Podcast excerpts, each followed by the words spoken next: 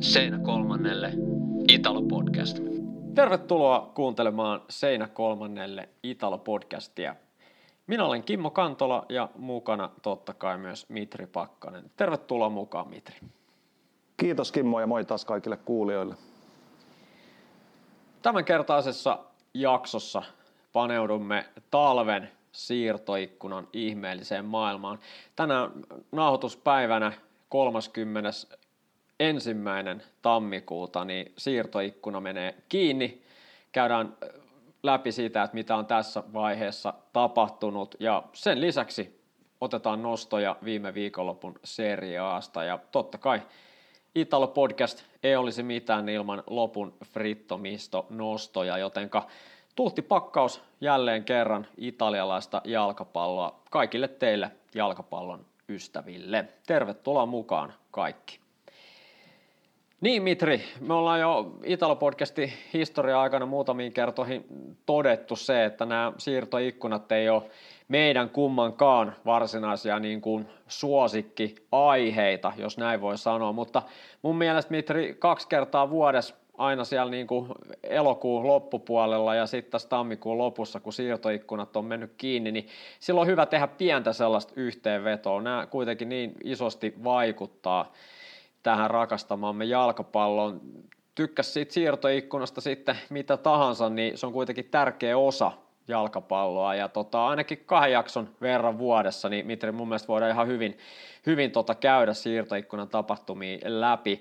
Tota, vähän yleisesti Mitri tästä ikku, ikkunasta, niin tänään tosissaan menee siirtomarkkinat kiinni, mutta tota, aika hiljasta on ollut, varsinkin Italian maassa toistaiseksi.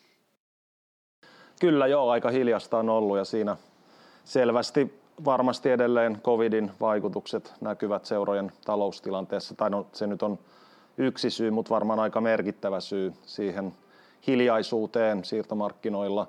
Tuossa kun sanoit, että me kaksi emme välitä varsinaisesti hirveästi niin kuin siirtoikkunoiden tapahtumista. Totta kai seurataan aika tarkasti, mutta joo, allekirjoitan sen, mutta siihen haluan lisätä, että aika harva valmentajakaan niistä tykkää. Totta kai jokaiselle valmentajalle ja joukkueelle on mieliksi, tietysti jos joukkueeseen tulee hyviä uusia pelaajia, mutta viittaan enemmänkin siihen siirtoikkunoiden aikana olevaan niin epävarmuuteen ja jatkuviin huhuihin ja semmoisen niin joukkueiden ympärillä pyörivään niin kuin epävarmuuteen, jota nyt media ei ainakaan niin kuin helpota laisinkaan. Et yhä useammin valmentajien suusta kuuluu sellaisia kommentteja, että tämä on niin kuin stressaavaa aikaa ja mitä nopeammin siirtoaika olisi ohi, niin sen parempi. Ja tässä katselen yhtä dokumenttisarjaa erässä suoratoistopalvelussa, joka keskittyy niin kuin siirtoikkunoihin, niin siellä mun mielestä aika jopa osuvasti tämän päivän meiningistä mainittiin siinä, että, että joitain seuraajia saattaa jopa enemmän kiinnostaa nimenomaan tämmöinen siirtomylly, huhumylly, kuin itse varsinaisesti minkään joukkueen pelaaminen tai niin kuin, edes niin kuin pelien tai tulosten seuraaminen. Että joitain itse asiassa niin tosi paljon kiinnostaa tätä, niin kuin, tämä markkinapuoli nimenomaan jalkapallossa. Ja sekin on tietyllä tapaa sitten hieno asia, jos joku sitä kautta löytää, löytää jalkapallon salat.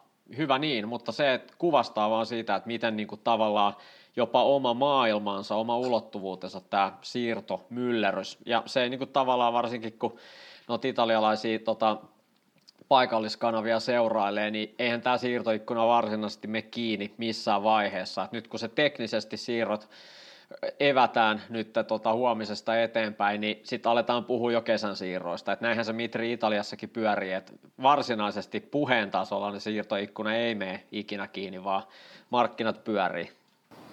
Näinhän se on, joo, ikään kuin vapaan markkinatalouden maailmassa.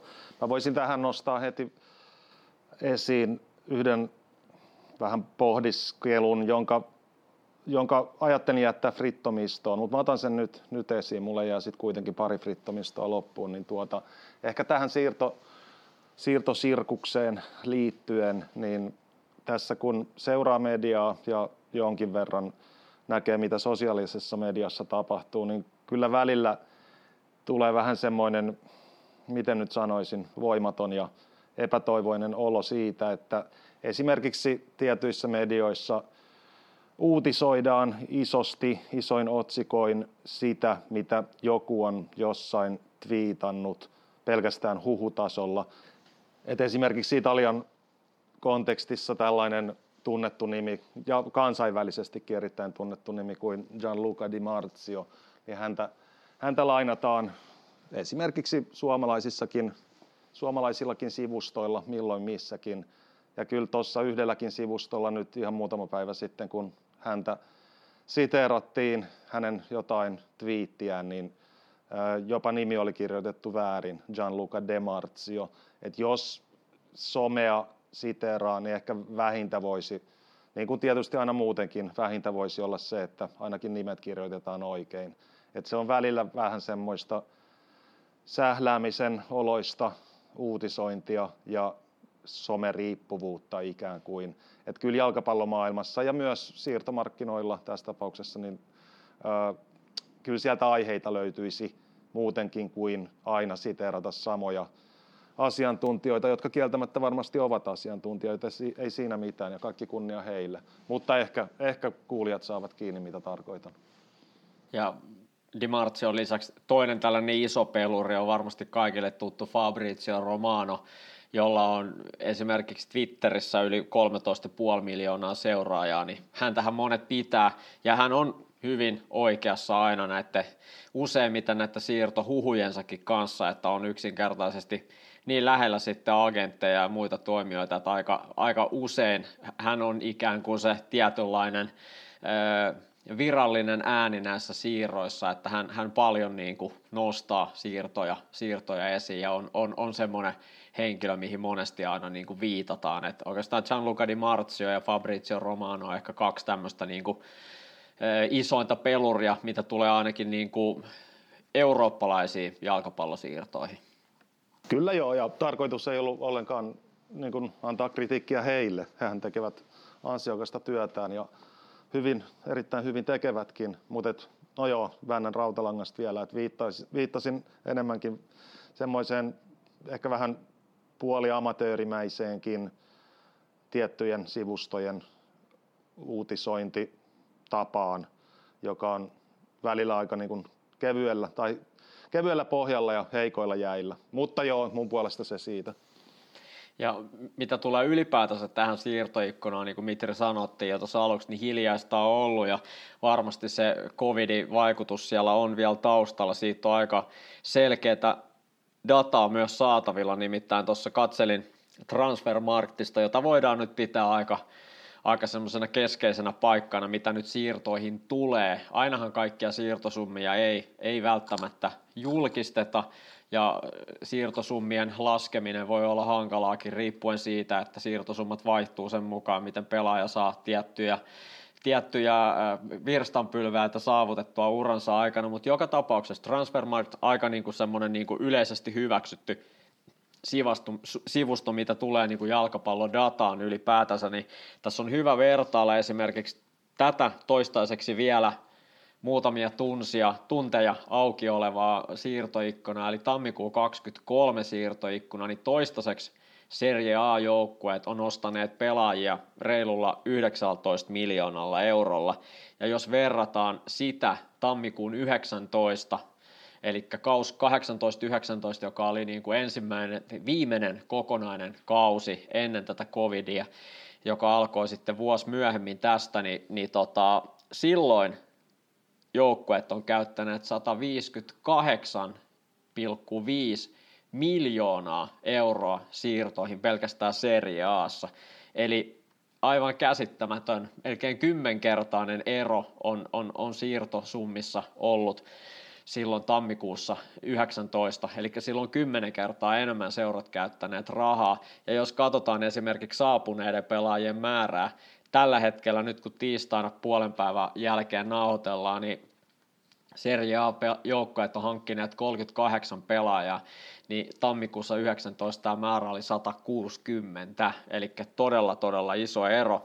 Ja viime vuoteenkin verrattuna on vielä, sanotaan, että me ollaan puolessa välissä oikeastaan vasta, että viime vuonna tässä tammikuun ikkunassa seurat hankki 73 pelaajaa yhteensä. Mutta se, Mitri, mikä on hyvä puoli, niin sitten kun katsotaan, mitä viivan alle jää tällä hetkellä seurakohtaisesti, eli 20 seuran tota, keskiarvolla, niin jokainen seura tässä siirtoikkunassa Serie Aassa on vielä piirun verran yli miljoona euroa plussalla toistaiseksi.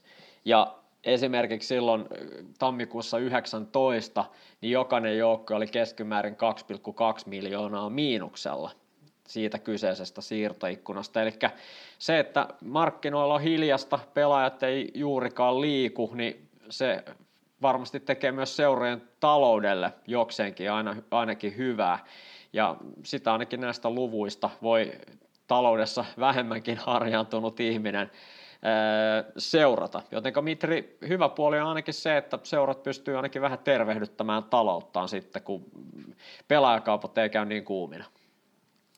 Joo, ja etenkin niissä tapauksissa, joissa seurat mahdollisesti pääsevät eroon vielä tai pystyvät myymään joitakin pelaajia aika hyvilläkin summilla ja mahdollisesti niin kuin vielä kallispalkkaisia pelaajia, joita syystä tai toisesta ei välttämättä tarvita, tarvita joukkueessa, niin sehän on talouden kannalta aika ihanteellinen tilanne.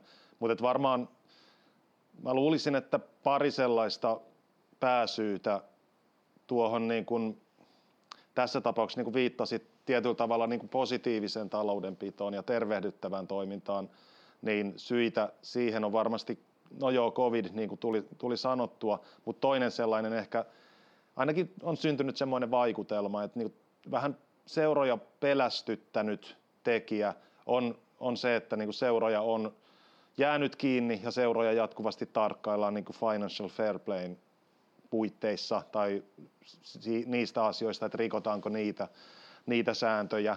Ja niitä tapauksia tulee ja on tullut niin kuin aika säännöllisesti tai toistuvasti esiin, niin mä luulisin, että se on kyllä vähän rauhoittanut ja myös samalla niin kuin järkevöittänyt seurojen raha, rahojen, rahan käyttöä ja tota, uusien pelaajien hankkimista ehkä vähän turhilla, tur, turhan isoilla summilla. Siirtoja on kuitenkin tapahtunut. Onko Mitri joitain yksittäisiä siirtoja nimenomaan Serie A kontekstissa, joita tässä vaiheessa haluaisit nostaa esiin? Onko siellä jotain semmoisia siirtoja, mitkä ovat sinun silmääsi osuneet?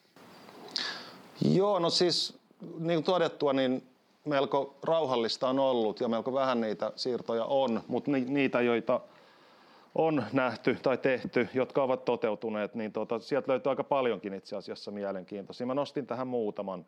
Mennäänkö pelaaja kerrallaan? Ole hyvä. Ota vaan sieltä käsittelyyn Ää, ensimmäinen. Joo, ja voit ottaa kantaa. Pyritään varmaan olemaan aika, aika tiiviitä näissä. Mutta Emanuel Vignato, jota on pidetty jo pari-kolme vuotta ainakin, niin Italian ihan lupaavimpiin kuuluvana pelaajana, niin siirtyi Bolognasta Empoliin. Ja Empoli vaikuttaa hänelle, hänen kaltaiselleen vielä nuorehkolle pelaajalle. Hän täyttää täyttää tämän vuoden elokuussa 23 vuotta, et ei ole enää ihan, ihan nuori, mutta kuitenkin nuorehkoksi laskettavissa, niin Empoli saattaisi olla hänen kaltaiselle ja nimenomaan juuri hänelle, niin aika hyvä ympäristö yrittää nyt sitä ikään kuin lopullista läpimurtoa. Et Empoli on, on tunnettu seurana, niin kuin tiedetään, josta on ponnistanut sekä hyviä nuoria pelaajia eteenpäin, että myös valmentajia vuosien ja jopa vuosikymmenten saatossa, niin mielestäni Vinjaaton itsensä kannalta oikein hyvän oloinen siirto. Ja hänen hän, nuorempi veli Samuel Vinjaato niin on Montsan kirjoilla tota, toistaiseksi tämän kauden aikana kolmessa pelissä päässyt kentälle. Että he ovat erittäin pitkään olleet niin tämmöisiä lupaavia pelaajia, molemmat nämä veljekset, että et nyt Empoliin siirtynyt Vinjato, niin, niin tota, heistä vanhempana niin pikkasen on hakenut nyt uutta nostetta uralle, että Boloniassa ei ihan, ei ihan vielä saanut sitä vastuuta, mitä olisi ehkä itse halunnut. Et Kiavon organisaatiosta molemmat pojat on lähtöisiin ja, ja tota, nuorempi veli sitten Samuele, niin kuin sanoin, niin tosissaan Montsan kirjoilla. Ja en tiedä Mitre, että kenties voi olla, että vielä tämän siirtoikkunan aikana kenties vielä lainataan johonkin, että hän on, hän on hyvin nuori pelaaja, täyttää vasta 19 vuotta kuukauden päästä tämä pikkuveli. Että tota, hyvin mielenkiintoiset veljekset kyseessä. On, joo, ehdottomasti. Et etenkin Emanuelin kohdalla, niin kuin sanoin, niin nyt alkaisi olla kyllä jo korkea aika lunastaa, lunastaa niin kuin enemmän niitä kovia odotuksia, mitä hänen on kohdistunut. Näin. Tota, mä voisin tässä kohtaa ottaa ensimmäisen oman nostoni näistä siirroista. Et yksi, yksi mielenkiintoinen pelaaja on Ivan Ilic, joka, joka ehkä hieman yllättäenkin jäi sitten lopulta Serie Ahan. Hänhän oli niin kuin pitkään Veronan pelaaja siis kyseessä, joka oli pitkään menossa Ranskan pääsarjan Marseilleen, jossa hänen viime kauden valmentajansa Igor Tudor tällä hetkellä toimii päävalmentajana. Ja hän oli jo hyvää vauhtia menossa, kunnes teki sitten lopullisen päätöksen ja osoite löytyykin sitten Torinosta, eli hänen sopimuksensa Torinon kanssa julkistettiin eilen. Ja kyseessä on ensiksi puolen vuoden laina, joka, siirtää sit, joka, joka sisältää sitten osto-option, noin 16 miljoonaa euroa ostioption sitten kauden lopuksi, eli Torinon kokoiselta seuralta, niin iso hankinta ja, ja mielenkiintoista tässä mun mielestä aika aliarvostetussa pela, pelaajassa, että hän pelasi silloin Juricin aikana 3-4-2-1 pelasi paljon tota, keskikenttä keskellä, joko Miguel Veloson tai sitten Adrien Tamesen kanssa. Ja, ja tota, oli eri, erinomainen pelaaja, että hän siirtyi Manchester Cityn organisaatiosta alun perin, olisiko ollut 2019 kesällä, niin tota lainalle Veronaa. Ja se, 2020. Ja, ja tot, 2020, joo. Joo. Ja sitten pelasi kolme kautta, ensiksi yhden kauden lainalla ja siirtyi sitten Verona, olisiko ollut jollain seitsemän miljoonaa euroa siirrolla ja on nyt pelannut kaksi täyttä kautta sen jälkeen Veronassa ja, ja nyt sitten lähdössä, tai nyt lähtyy sitten pois, jotenka todella mielenkiintoinen hankinta ja mun mielestä tässä on hienoa se, että hänen ainakin omien sanojensa mukaan suurin syy, miksi hän Eh, jätti käyttämättä tämän Marseillen tarjouksen, joka ilmeisesti olisi hänelle henkilökohtaisesti ollut rahakkaampi, eli hän olisi saanut parempaa palkkaa Marseillessa, niin hän sanoi, että keskeinen syy oli nimenomaan Ivan Juric, eli valmentaja, joka hänellä oli Veronassa ton muistaakseni kahden kauden ajan, niin, niin tota, se oli hänelle tosi suuri syy, miksi hän siirtyy nimenomaan Torinoon. Hän halusi päästä Ivan Juricin ja sen pelitavan ikään kuin ö, piiriin ja sen vuoksi siirtyy. Ja tietenkin myös Torinosta lähti sitten saman pelipaikan pelaaja, eli Sasa Lukic. Hänen, hänen tota, siirrostaan Fulhamiin valioliigaan niin tiedotettiin eilen. En tiedä, onko se vielä finalisoitu, mutta se on puumerkkiä vaille valmis, eli Lukic lähtee toiseen suuntaan, joten aika yksi yhteen keskikentä keskiakselin pelaaja. Eh, Ivan Ilic on, ja, ja, mun mielestä vielä ikänsäkin puolesta 2001 vasta syntynyt, tulee parin kuukauden päästä sitten 22 täyteen, jotenka erittäin kehityskelpoinen pelaaja, ja siinä voi olla semmoinen pelaaja, jota monet Serie A kärkijoukkueetkin tulee niin kuin vuosien, vuosien päästä sitten kenties kokeilemaan, mutta tota, tämä oli mun mielestä semmoinen ehkä toistaiseksi Serie A siirtoikkuna, niin mielenkiintoisin siirto mun omasta mielestä.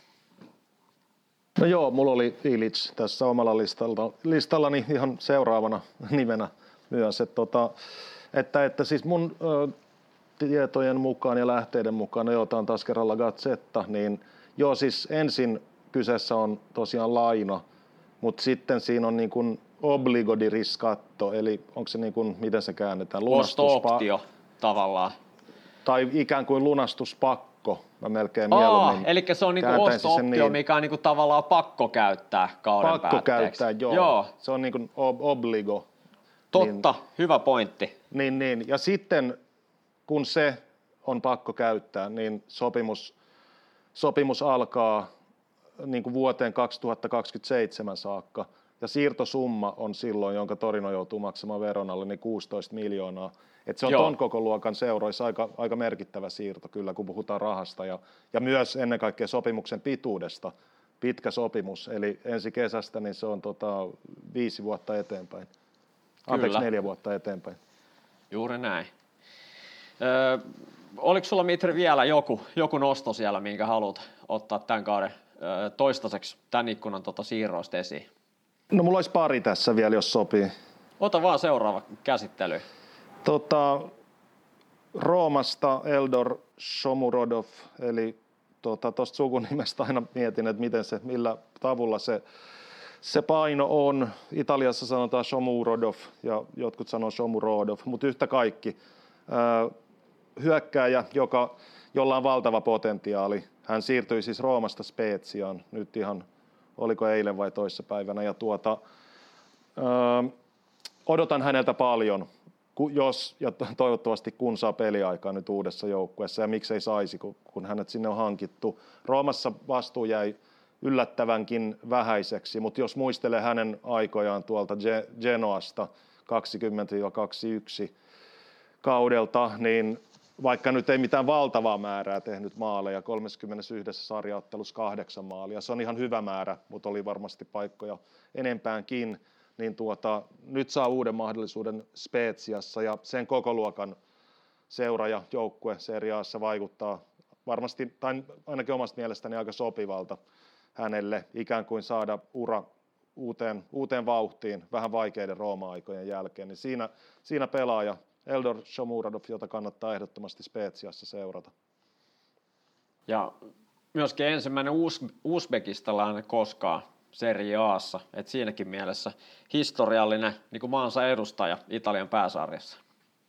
Kyllä joo, ja tuota, maajoukkueensa kapteeni ja valtavat tehot muuten tästä, kun katsoo tilastoja. Pelannut Uzbekistanin aamaajoukkueessa 61 ottelua ja tehnyt niissä 33 maalia, eli yli yli 0,5 keskiarvolla per, per ottelu.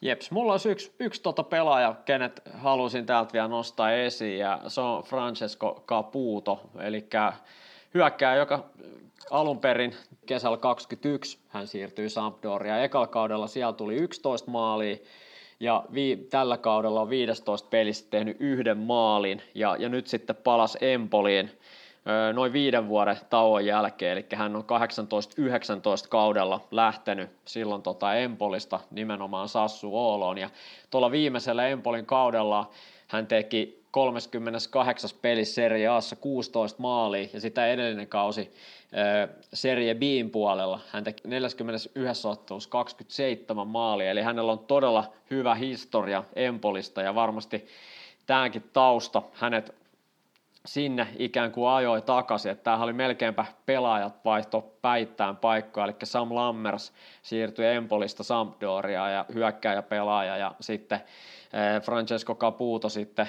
toiseen suuntaan, eli Sampdoriasta sitten Empoliin. Ja Caputohan onnistui sitten heti jo toisessa ottelussaan Empolin paidassa, 2-2 tasurissa Lazio vastaan, niin jo tuossa kahdeksas päivä tammikuuta onnistui maalinteossa Empolille, jotenka toivotaan sekä Empolin että Caputo, joka tällä hetkellä 35-vuotias on, että hän äityisi semmoisia maalimääriä, jotka aiemmin hänet nosti jopa Italian maajoukkue rinkiin mukaan myöhäisillä päivillä. Eli tota, parhaalle päivälle sattuessaan niin erinomainen hyökkääjä ja ehkäpä toi Sampdorian yleisesti tuommoinen niin kuin kaoottinen tilanne sekä kentällä että kentän ulkopuolella, niin ei ole varmasti Capuutollekaan ollut helppo, niin kuin ei ole kenellekään muullekaan pelaajalle, joten varmasti tällainen ympäristövaihto voi häntäkin auttaa tässä kohtaa. Ja mun mielestä oli toinen semmoinen mielenkiintoinen siirto, eli pystyykö hän palaamaan takas ikään kuin ja palaamaan takas niin kuin nimenomaan maalintekijänä tuonne Empoliin, ja se, se jää nähtäväksi. Joo, ja siis maalin, maalitehoistaan tai viimeistelytehoistaan, tai niiden lisäksi, ei niistä huolimatta, vaan nimenomaan niiden lisäksi, niin on erittäin hyvä niin kuin joukkuepelaaja, että ajattelee muutakin kuin omia maalimääriään, mikä ei nyt ihan kaikille hyökkäjille aina ole, ole itsestään selvää. Mutta Kaput on nimenomaan, tai ainakin häntä pidetään sellaisena niin kuin todella kovasti työtä tekevänä joukkuepelaajana. Ja kyllä nyt varmasti aika monikin, joka Sampdoriasta ikään kuin pääsee pois haluamansa paikkaan tai itse asiassa niin kuin parempaan paikkaan kuin Sampdoria, joka ei tällä hetkellä paljon vaadi, niin on varmaan aika helpottunut. Ajattelen nyt tässä vaikka puolalaispakki Berescinskiä, joka siirtyi Napoliin melko pieneen rooliin, mutta siirtyipä kuitenkin todennäköisesti tulevaan Italian mestariin ja jätti Sampdorian monen vuoden jälkeen taakseen, oltuaan joskus jopa joukkueen kapteeni, niin ha- harmillista Sampdorian kannalta ja tietyllä tavalla myös, myös näiden pelaajien kannalta, koska Berescinskikin oli ollut uskollinen Sampdorialle pitkän aikaa, mutta varmasti ristiriitainen olo hänelläkin tällä hetkellä. Et tietynlainen helpotus tosiaan, mutta sitten varmasti myös tietynlainen haikeus jättää Sampdoria nimenomaan varmasti pitkälti kentän ulkopuolisten asioiden takia. Mutta jos mä menen tästä vielä omaan, omaan viimeiseen. Joo, mä olisin vaan sen verran sanonut, Joo, tosta, sano otit, hyvin, otit hyvin esiin Kapuuton nimenomaan tällaisen niin kuin joukkuepelaajan niin kuin tota, ominaisuuden, niin siitä kertoo myös tilastot kertoo, että tälläkin kaudella hän on Empolissa ja viides pelissä syöttänyt kaksi maalia ja viime kaudella Sampdoria syötti neljä maalia, teki 11 ja hänen niin kuin huippukautensa Serie Aassa oli tuo 19-20, niin sillä kaudella hän teki 21 maalia ja syötti seitsemän, eli kertoo siitä, että hän on paljon paljon muutakin kuin pelkästään maalintekijä, eli on tärkeässä osassa ja muun muassa viime viikon loppuna tuossa 2-2 pelissä Torinoa vastaan, niin syötti silloin sen Ratsvan Marinin 2-0 maalin. Eli kyllä, hän on niin paljon myös pelaamisessa, pelaamisessa mukana, että ei ole pelkästään maalintekijä. Juuri näin, joo. Mutta joo, mun tota, viimeinen nosto menee Serie B:n puolelle ja mielenkiintoinen nimi, Radja Nainggolan, kokenut belgialainen keskenttäpelaaja, edustaa tästä eteenpäin Spalia, joka on siellä niin kuin alemmas keskikastissa tällä hetkellä sarjassa, mutta tota, kuitenkin varmasti sarjan nimekkäimpiä, ellei nimekkäin pelaaja tällä hetkellä Serie Bissä. Ja ihan oleellisesti tuohon sopimukseen vaikutti Daniele De Rossi, eli Spalin päävalmentaja, joka on Naingolanin entinen peli, pelikaveri Roomasta ja muutenkin hyvä ystävä tiettävästi kentän ulkopuolella. Et siinä oli ihan ratkaisevan tärkeä syy Naingolanin sopimukseen. Hänhän on, on jo melko iäkäs ollakseen huippupelaaja vielä, että täyttää toukokuussa 35 vuotta, mutta varmasti on annettava Spalille, jos keskittyminen kohdistuu oikeisiin asioihin, mitä ei ole aina tapahtunut välttämättä hänen uransa aikana. Mutta hänen edellinen seuransa oli kotimaassaan Belgiassa tota Antwerp, joka, jossa sielläkin tuli, tuli tiettyjä sekoiluja hänen puoleltaan tehtyä ja sitten sopimus purettiin. Mutta nyt tästä eteenpäin Spallon hänen uusi seuransa ja todella mielenkiintoista nähdä, kuinka paljon hänellä on annettavaa Serie B:n tasolla.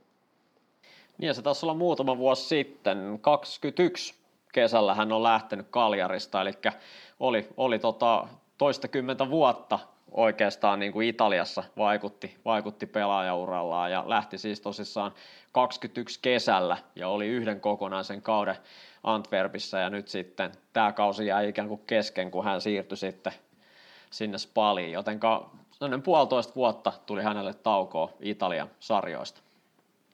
Kyllä ja sitä ennen todella pitkä pätkä, ihan siis jopa junioriajoista saakka oli Italiassa vuodesta 2005 lähtien, kyllä, kyllä. jolloin hän siirtyi Belgiasta Piacenzaan ja sitten siinä on ollut useitakin seuroja sen jälkeen, mutta tota, tavallaan palaa niin kuin todella tuttuun ympäristöön. Totta kai Italiasta on yli 15 vuoden kokemus, niin vähän niin kuin kotiin palaisi varmasti. Tota, ylipäätänsä tässä siirtoikkunassa niin toistaiseksi tämä Ivan Ilicin siirto, jos ajatellaan sitä potentiaalista siirtosummaa, joka sitten kauden jälkeen lunastetaan, niin 16 miljoonaa euroa niin on toistaiseksi kallein hankinta, mitä tässä ikkunassa italialaisjoukkueet on tehneet.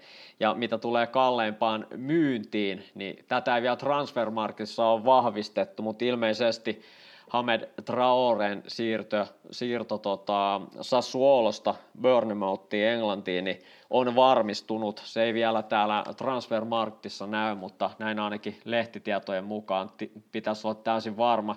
Bournemouthhan yritti Nicolo Zaniolo pitkän aikaa ja seurat oli päässyt jo yhteisymmärrykseen 30 miljoonaa euron siirtosummasta, mutta Zaniolo itse ei sitten hyväksynyt omia sopimusehtoja ja näin ollen siirto karjuutui, mutta turha reissu ei Bournemouthin edustajilla sitten ollut Italian, eli he saivat sitten Sassuolon kanssa sovittua hänen siirtonsa sitten ja se, se pitäisi näinä päivinä tänään sitten tota vahvistua ja tällöin kyseessä on 30 miljoonaa euron siirtosumma ja, ja tota se, se toistaiseksi on suurin tota, siirtosumma nimenomaan poispäin Serie Aasta. Et 25 miljoonaa Arsenal makso Spezian Jakub Kiviorista tuossa, olisiko ollut viime viikolla, eli se oli 25 milliä, hieman pienempi siirtosumma kuin tämä Traoren kauppa. Ja tota, mitä tulee Mitri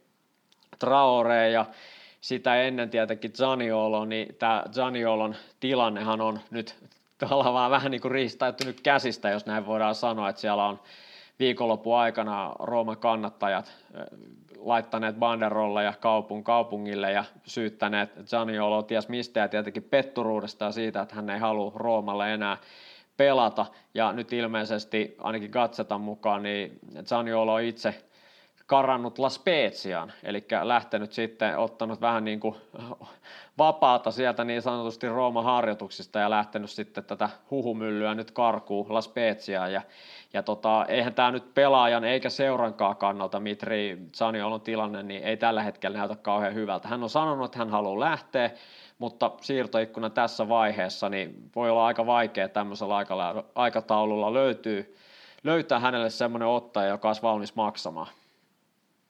No ei todellakaan näytä hyvältä joo minkään osapuolen kannalta. Sääli, sääli nuoren lupaavan pelaajan kannalta, jos hän nyt enää niin kovin lupaava on, varsinkaan näiden tiettyjen sotkujen jälkeen. Mutta joo, La Spezia varmasti sen takia on, on, on niin nykyinen osoite tai hänen olinpaikkansa, koska tietääkseni hänen vanhempansa asuvat siellä. Okei, okay, no niin. Olisiko sitten mennyt en tiedä, asuvatko kumpikin vanhempansa, vanhempansa siellä, mutta kuitenkin varmasti niin kuin kaikesta päätellen vähän niin kuin rauhoittumaan ja pahimmalta, pahimmalta mediasirkukselta piiloon ikään kuin. Kärkikymmenikön joukkueet toistaiseksi todella vähän tehneet minkäänlaisia siirtoja. Jos ajatellaan nyt kärkiporukoita, niin ainoastaan Napoli on muutaman hankinnan tehnyt tämän Bartos Berechinskin lisäksi, jonka jo mainitsit, niin maalivahtiosastoa tulee vahvistamaan Pierluigi Gollini, joka siirtyy sitten Fiorentinasta. Tai hän oli Fiorentinassa lainalla Atalantasta, mutta ei, ei päässyt tota Terracianon ohi nokkimisjärjestyksessä ja nyt Gollini on sitten lainattu Atalantasta Napolin ainakin loppukaudeksi. En ole ihan tarkkaan tiedä, jatkuuko sopimus vielä sen jälkeen, mutta Golliini tuli ja sitten Fiorentinan suuntaan lähti sitten Sirigu, eli Napoli ja Fiorentina vaihtoivat maalivahteja, ikään kuin varamaalivahteja vaihtoivat sitten päittäin. Mutta muuten Mitri oikeastaan kärkipääjoukkueet, niin ei ole juurikaan hankintoja tehnyt, semmoisia hankintoja ainakaan, ketkä niin kentälle asti kovin vakituisesti pääsisi. Eli tämäkin kieli siitä, että muutokset kärkijoukkueiden osalta niin on, on hyvin pieniä tässä ikkunassa. Ainakin toistaiseksi joo. Että täytyy muistaa, että tässä eletään tänään tiistaina varmasti niin kuin siir- tam- tam- tammikuun siirtoajan hektisimpiä tunteja, kun se takaraja lähestyy pikkuhiljaa. Mutta usein olla, on nähty tuota aiemminkin, että ihan viime hetkellä tehdään vielä aika isojakin siirtoja. Mutta saa nähdä tosiaan, mitä tänään vielä tapahtuu. Jotain varmasti sen uskallan uskallan melkein tota, pistää pääni pantille. Ja jos jotain merkittävää tapahtuu, ja niin varmasti myöskin käy, niin tehdään sen verran Mitri myönnytyksiä, että ensi viikon jaksossa voidaan lyhyesti palata sitten, että jos viimeisen päivän aikana vielä jotain suurta tapahtuu, niin voidaan ottaa ne vielä sitten analyysiin ensi viikon jaksossa. Tehdään näin, joo, ilman muuta. Tässä kohtaa laitetaan meidän puolesta siirtoikkuna kiinni. Katsotaan vielä, mitä tämän päivän aikana tapahtuu ja niin kuin sanoin, niin palataan siihen sitten tarvittaessa viikon päästä. Öö, kärjessä Mitri Serie Aassa viikonloppupelien jälkeen, niin ei oikeastaan varsinaisesti mitään uutta siinä mielessä, että Napolin pisteero on nyt 12 sijaan 13 tämän tota 20 kierroksen jälkeen. Tällä hetkellä Mitri vaikuttaa siltä nyt esimerkiksi Milanin kriisin vuoksi, että, että tota Napoli näyttäisi tässä vaiheessa menevän menojaan, mutta me ei vieläkään lähdetä varmana pitämään yhtään mitään. Ei ole viikossa mitään muuttunut kuitenkaan sen osalta, Mitri. No joo, ei, eipä, eipä varsinaisesti. Ja tuota, no joo, kohta voidaan mennä Napolin peliesitykseen tarkemmin, mutta tota, toistan itseäni, mutta en edelleenkään näe yhtäkään niin kuin järkisyytä, että Napoli vielä menettäisi mestaruutensa. Ei pelkästään Napolin hyvyyden takia, vaan ihan siitäkin syystä, mikä on vähintään niin kuin jopa yhtä tärkeä, eli tärkeämpikin syy on se, että sieltä Napolin alapuolelta ei, vaikka oikein kaivamalla kaivaisi, niin ei oikein löydy sellaista potentiaalista ykköshaastajaa, varsinkin kun Juventus menetti 15 pistettä ja Inter on kompuroinut, Milan kompuroinut, niin kuin sanoitkin, Laatsiosta ja Atalantasta en usko tai en missään nimessä näe niitä Napolin uhkaajiksi. Niin ehkä myös se pääkilpailijoiden puute ja heikko vire niin tuota, vahvistaa entisestään Napolin asemia. Miten Mitri tuosta viikonlopun Napoli-Rooma kohtaamisesta, niin mitä siitä jäi päällimmäisenä mieleen? No ehkä se, että vaikka Napoli sitten lopulta voittikin ottelun, niin ottelu oli hyvin lähellä päättyä tasan, mikä nyt ei tietenkään sarjan kärjen kannalta olisi muuttanut mitään kovin suurta. No totta kai kaksi pistettäkin on, on jo jonkin verran, mutta yhtä kaikki se, että Napoli oli niinkin lähellä menettää pisteitä Roomaa vastaan ja vielä kotikentällä, niin oli, oli pieni yllätys. Ja Rooma, Rooma kyllä haastoi Napolin aika kunnioitettavasti mielestäni, vaikka siinä pelaamisessa on edelleenkin tiettyjä tuttuja ongelmia. Mutta kyllä mä allekirjoitan äh, Murinjon sanat siitä ottelun jälkeen, että Rooma oli tähän mennessä joukkue seriaassa, joka oli, aiheutti, niin kuin, mä en muista ihan sanasta sanaa, mutta ideana se, että aiheutti Napolille tähän mennessä niin eniten ongelmia.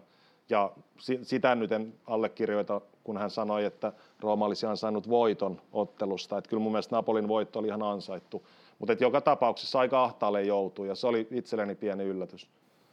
Niin, jos vertaa Rooman esitystä vaikka siinä 2-2 tasurissa San Sirolla Milania vastaan tässä kuukausi takaperi, niin silloinhan Rooma oli ihan mielettömän passiivinen vielä niin kuin tappioasemassakin ja ja tuntui, että he niin kuin tyytyy siihen 1-0, 1-0 tappioon ja, ja tota, sitten kun se 2-0 maali tuli, niin, niin tota, näytti siltä, että peli on siinä, mutta Roomahan silloin nousi sitten niiden tota erikoistilanne maalien jälkeen ihan tosi yllättävästi 2-2 tasuriin, niin silloin he eivät olisi niin kuin ansanneet kyllä yhtään mitään sillä esityksellä, mutta nyt taas toisaalta täytyy sanoa Napoli vastaan, he olivat erittäin hyvin tota, onnistunut. Esimerkiksi heidän prässäämisessä oli paljon parempi intensiteetti kuin esimerkiksi Milaniin vastaan. Ja täytyy sanoa, että jopa tuolla esityksellä niin piste Roomalle ei olisi ollut mikään vääryys. Eli, eli tota, Roomalta oli mun mielestä hyvin niin kuin positiivinen esitys nimenomaan puolustussuuntaan, että he, he eivät tyytyneet pelkästään niin kuin makaamaan ja kyttäämään vastahyökkäyksiä, vaan myös puolustamisessa löytyy niin kuin erilaisia korkeuksia ja sitten erilaisia intensiteettejä. Et siinä voidaan sanoa, että Rooma onnistui, mutta Napolin kunniaksi on Mitre taas sanottava se, että että penkiltä löytyy leveyttä ja se, että Spalletti otti esimerkiksi yksi yksi tilanteessa niin vielä vajaa 20 minuuttia ennen loppuu. Esimerkiksi Osi Menin pois kentältä, Raspadori sisään, Simeone tuli sisään Losanon tilalle samassa vaihtorytäkässä 76 minuutilla ja lopulta Simeone sitten niin kuin ratkaisee pelin. Eli kyllä sen joukkueen myöskin semmoisesta niin kuin henkisestä tilasta kertoo paljon se, että penkiltä tulee pelaajia, jotka pystyy vielä niin kuin kääntää pelin ja niin kuin näyttää, että, että tota, he haluaa voittaa valmentajalle. Ja vaikka niin kuin Simeonestakin on, san, on sanonut aikaisemminkin tämän, mutta hän hyvällä tavalla kuvastaa tämän joukkueen niin kuin henkisiä vahvuuksia, että harvoin pääsee avaukseen, pelaa yleensä sen vartin 10 minuuttia, mutta aina kun tulee kentälle, niin näyttää siltä, että hän on todella, todella motivoitunut ja haluaa olla tuossa joukkueessa ja parhaimmissa tapauksessa näkyy sitten tulostaululla, niin kuin se näkyy e, sunnuntaina Roomaa vastaan. Kyllä joo, mä palaan noihin Napolin hyökkäjiin vielä Fritto Mistossa tarkemmin, mutta ihan, ihan totta joo, että se vaihdosta kentälle tulevien pelaajien rooli on, on ollut todella iso ja merkittävä Napolis koko kauden ajan ja siitä kyllä kuuluu Spallettille iso hatunnosto. Kyllä niin pelaajatkin ovat, ovat sanoneet ihan suoraan, että Spalletti toistuvasti ja jatkuvasti korostaa joukkueen toiminnassa varmasti niin kuin lähes päivittäin sitä nimenomaan vaihtopelaajien roolia, että he ovat yhtä tärkeä osa joukkuetta kuin kaikki muutkin. Ja kyllä se näkyy sitten myös käytännössä tosiaan, että Simeone siitä ehkä parhaana esimerkkinä ja Raspador ja Elmas ja no joo, sieltä voisi luetella muitakin nimiä, mutta, mutta siinä on valmentaja, tai siinäkin Spalletti on tehnyt, tehnyt loistavan työn jo tähän mennessä ja saattaa, tai näyttää kantavan todella pitkälle. Sen sijaan Mitri, yksi joukkue, mikä on tällä hetkellä aikamoisessa kriisissä, niin on tietenkin Milan. Viime kauden mestari, ansaitusti Italian paras joukkue viime kaudella, niin nyt Mitri kahdessa edellisessä pelissä joukkueen päästänyt yhdeksän maalia ja tehnyt kaksi. Voidaanko tätä Mitri jollain tavalla niin kuin lähteä purkaa tai hakea jotain niin kuin järkiperäisiä selityksiä, että Oletko itse löytänyt jotain niin kuin yksiselitteistä syytä, että miten tällainen niin kuin murtuminen voi, voi tapahtua?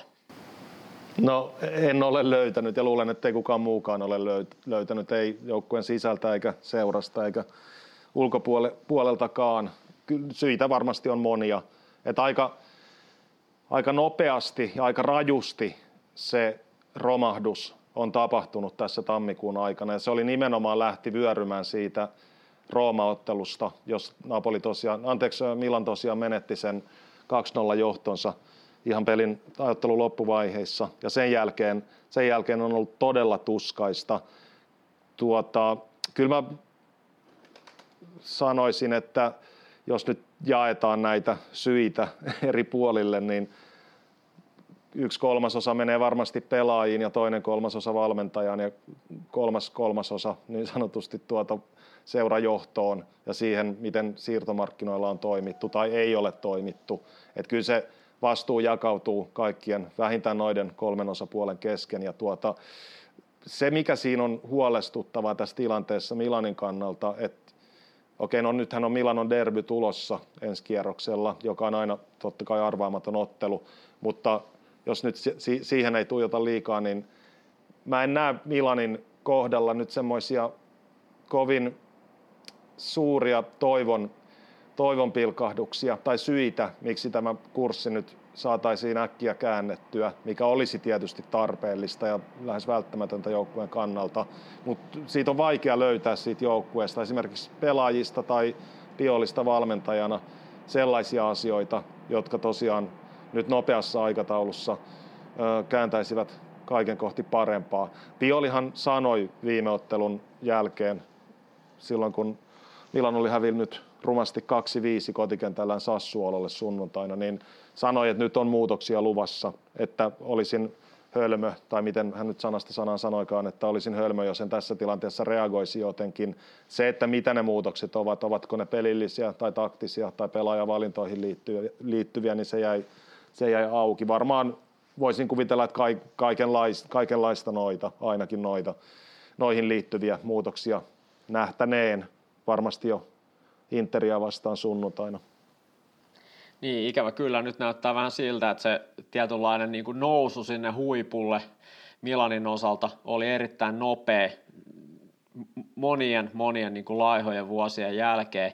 Ja jos tulokset jatkuu samankaltaisina, niin se luhistuminen sitten sieltä alaspäin tapahtuu kanssa aika nopeasti. Nimittäin ne on tietenkin yksittäisissä peleissä voi tapahtua sellaisia, että, että hävii esimerkiksi vieras Laatsiolle 4-0, mutta se, että just, että miten, siitä, miten siihen reagoidaan sitten seuraavassa pelissä, niin sehän on se niin kuin keskeisin asia, että kaikille joukkoille tulee niin sanotusti huonoja päiviä, mutta miten siihen reagoi, niin se on tietenkin ykkösjuttu.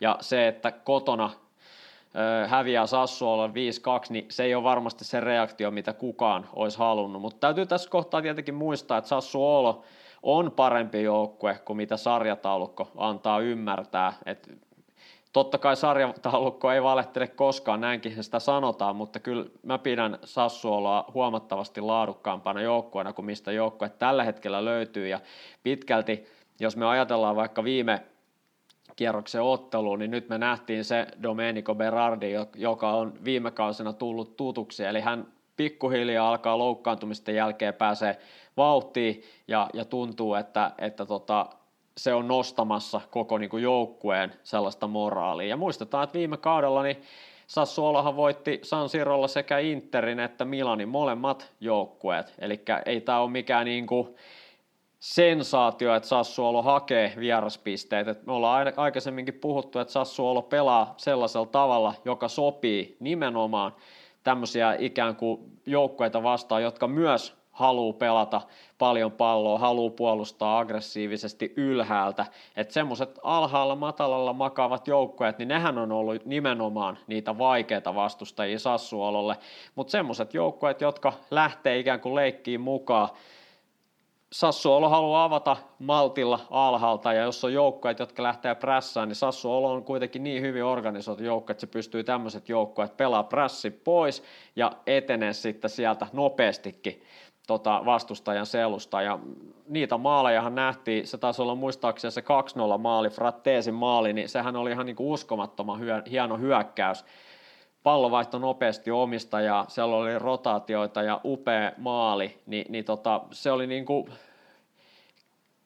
hyvä, hyvä niin kuin pähkinän kuoressa, mitä Sassuolo niin kuin parhaimmillaan on. Et siinä oli eri hyökkäyksen niin kuin rytmejä ja loistava maali. Ja parhaimmillaan Sassuolo on juuri tuota, mutta se täytyy muistaa, että ei viedä mitään siitä Sassuolon hyvästä esityksestä, mutta suurin kysymysmerkki totta kai on se, että miten ihmeessä ton Lazio-pelin jälkeen joukkue ei Milan siis pystynyt saamaan rivejään kasaa. Ja kyllähän se Mitri jotain kertoo siitä, että viime kauden kenties paras pelaaja Rafael Leao, hänen kehokieliset on pelin jälkeen. Nyt hän on tukkanuotta sillä seurajohdon kanssa, vaatii niin kuin oman – siirtoklausuulinsa, joka on 150 milliä, että seuran pitäisi maksaa 150 milliä jonkun seuraa, että hän pääsee siirtyä pois, niin nyt Leao oli vaatinut, että se pudotetaan 70 milliä, eli hän haluaa pois Milanista, ja sehän on tietenkin huolestuttava signaali sitten koko joukkueen niin kuin moraalin kannalta, että et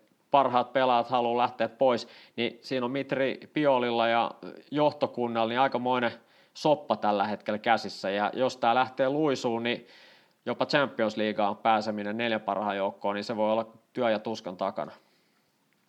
Kyllä joo, ja kyllä tuossa väistämättä herää sellainen kysymys niin kuin äkkirikastuneiden pikkupoikien niin kuin ammattimaisuudesta ja ammattitaidosta ja työmoraalista, että silloin kun menee hyvin, niin ollaan kyllä polleita poikaa, mutta vaikeuksien hetkellä sit, niin kuin ollaan aika kyvyttömiä ja haluttomia – löytämään ongelmiin muita ratkaisuja kuin valitus ja semmoinen niin kuin tota, tosiaan kehonkieli. Sanoit Leaun kehonkielestä, niin mä sanoisin, että joo, ottelun jälkeen toki, mutta myös ottelun aikana ja edellistenkin pelien aikana hän vaikuttaa haluttomalta, laiskalta ja, ja niin kuin itsekkäältä ikään kuin, että hän ajattelee enemmänkin kentällä omaa etuaan kuin, kuin joukkueen etua.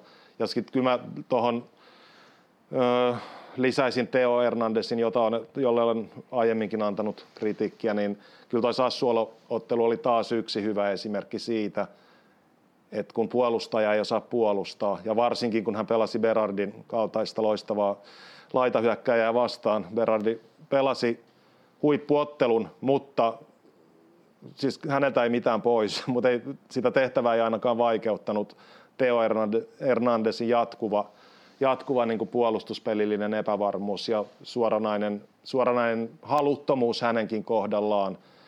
Berardihan teki yhden maalin ja taisi syöttää jopa kolme. Ja kyllä siinä niin kuin Teo Hernandez helpotti Berardin tehtävää huomattavasti. Mitään Berardilta tietenkään tosiaan pois ottamatta.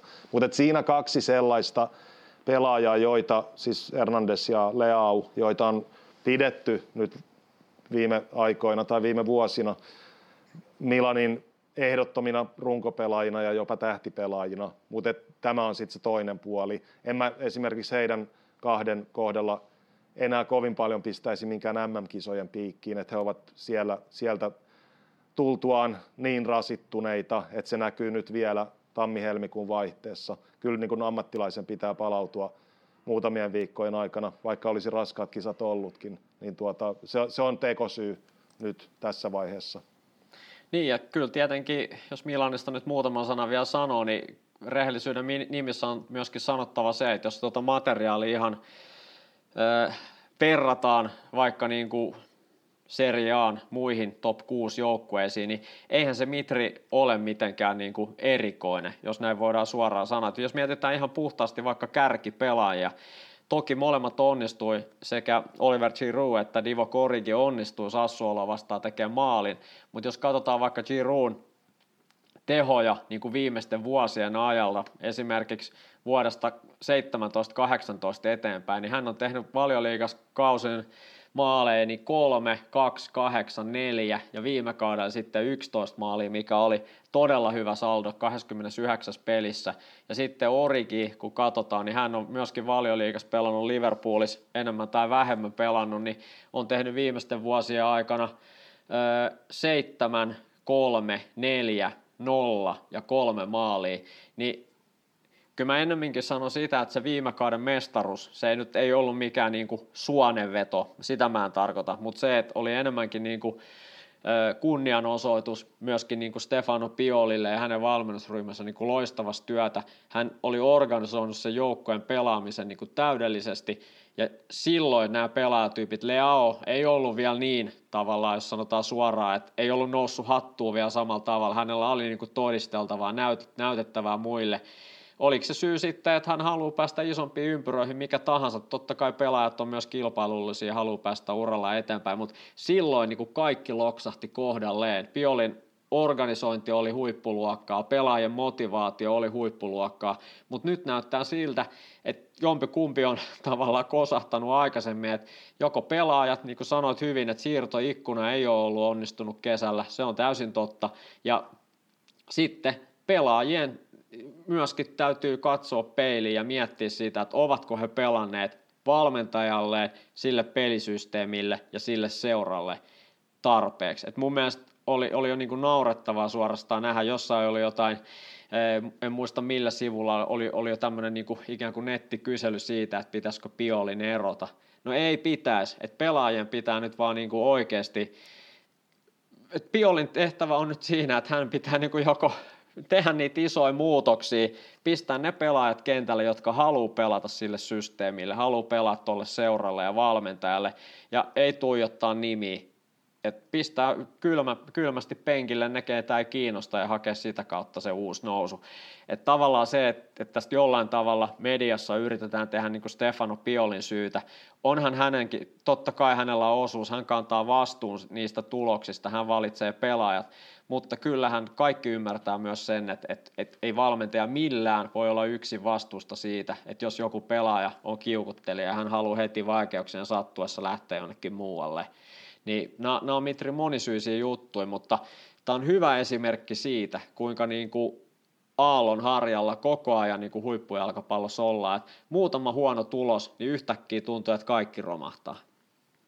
Joo, kyllä, ja se on tosiaan, niin kuin sanoinkin tuossa, niin Milanin tapauksessa tapahtunut käsittämättömän nopeasti ja tosiaan niin kuin jyrkästi se lasku tässä muutama viikon aikana tammikuussa. Niin tuota, joo, kun puhuit noista hyökkäjistä vielä, niin tota, siihen juuri viittasin, mitä tulee niin seuran johdon virheisiin ja siirtomarkkinoihin. Et siis Giroud on pelannut enimmäkseen aika hyvin mielestäni.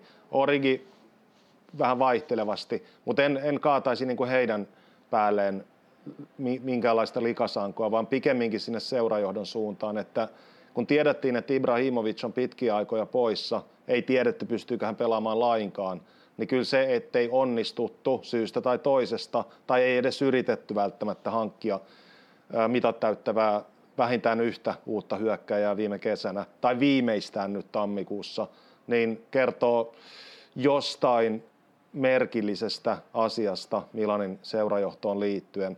Jo, jos, tai onhan se mahdollista, että ää, sopivaan hintaan tai riittävän alhaiseen hintaan ei sitten vain löydy Milanin mielestä mitat täyttävää hyökkääjää, mutta sitten se tarkoittaa sitä, että Giroud esimerkiksi joutuu ja on joutunut jo tähän mennessä ja nyt vielä hänen tapauksessaan voidaan ottaa MM-kisat huomioon, kun sielläkin oli mukana loppuun asti, niin se rasitus on aivan valtava.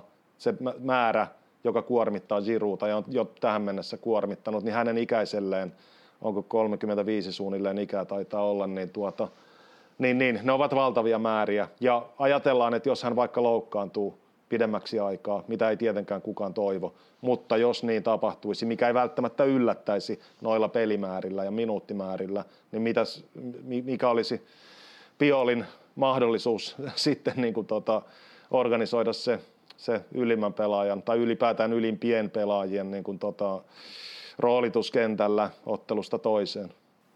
Niin, sitten varmaan pitää kutsua Letsästä Lorenzo Colombo takaisin ja Spetsiassa Daniel Maldini ja katsoa, katsoa sitten, että saako näillä, näillä tota pelaajilla sitten sitä hommaa muutettua. Täytyy Mitri sanoa myös se, että totta kai kyse on niin kuin myös rahasta. Että yksinkertaisesti toi Zaniolo kauppa jo sen osoitti, että Milan oli kiinnostunut, mutta yksinkertaisesti sitä 30 miljoonaa ei löydy, että et pelaajalta pysty hankkimaan. Ja ehkä Milanin kannalta tässä kohtaa täytyy sanoa, että heidän kannaltaan se on varmaan onni, että jos tähän vielä lisättäisiin tuohon soppaan niin kuin yksi kiukuttelija muiden lisäksi, niin kyllä mä sanon, että se voi olla tässä kohtaa Milanille parempi, että tohon, tähän rakoon niin Zaniolon hankkiminen ei varmasti ole, vaikkakin hän on hyvä pelaaja, ei mitään siitä pois, mutta niin kuin tähän tilanteeseen Zaniolon kaltaisen pelaajan hankkiminen, niin se olisi voinut olla niin kuin todellinen katastrofi.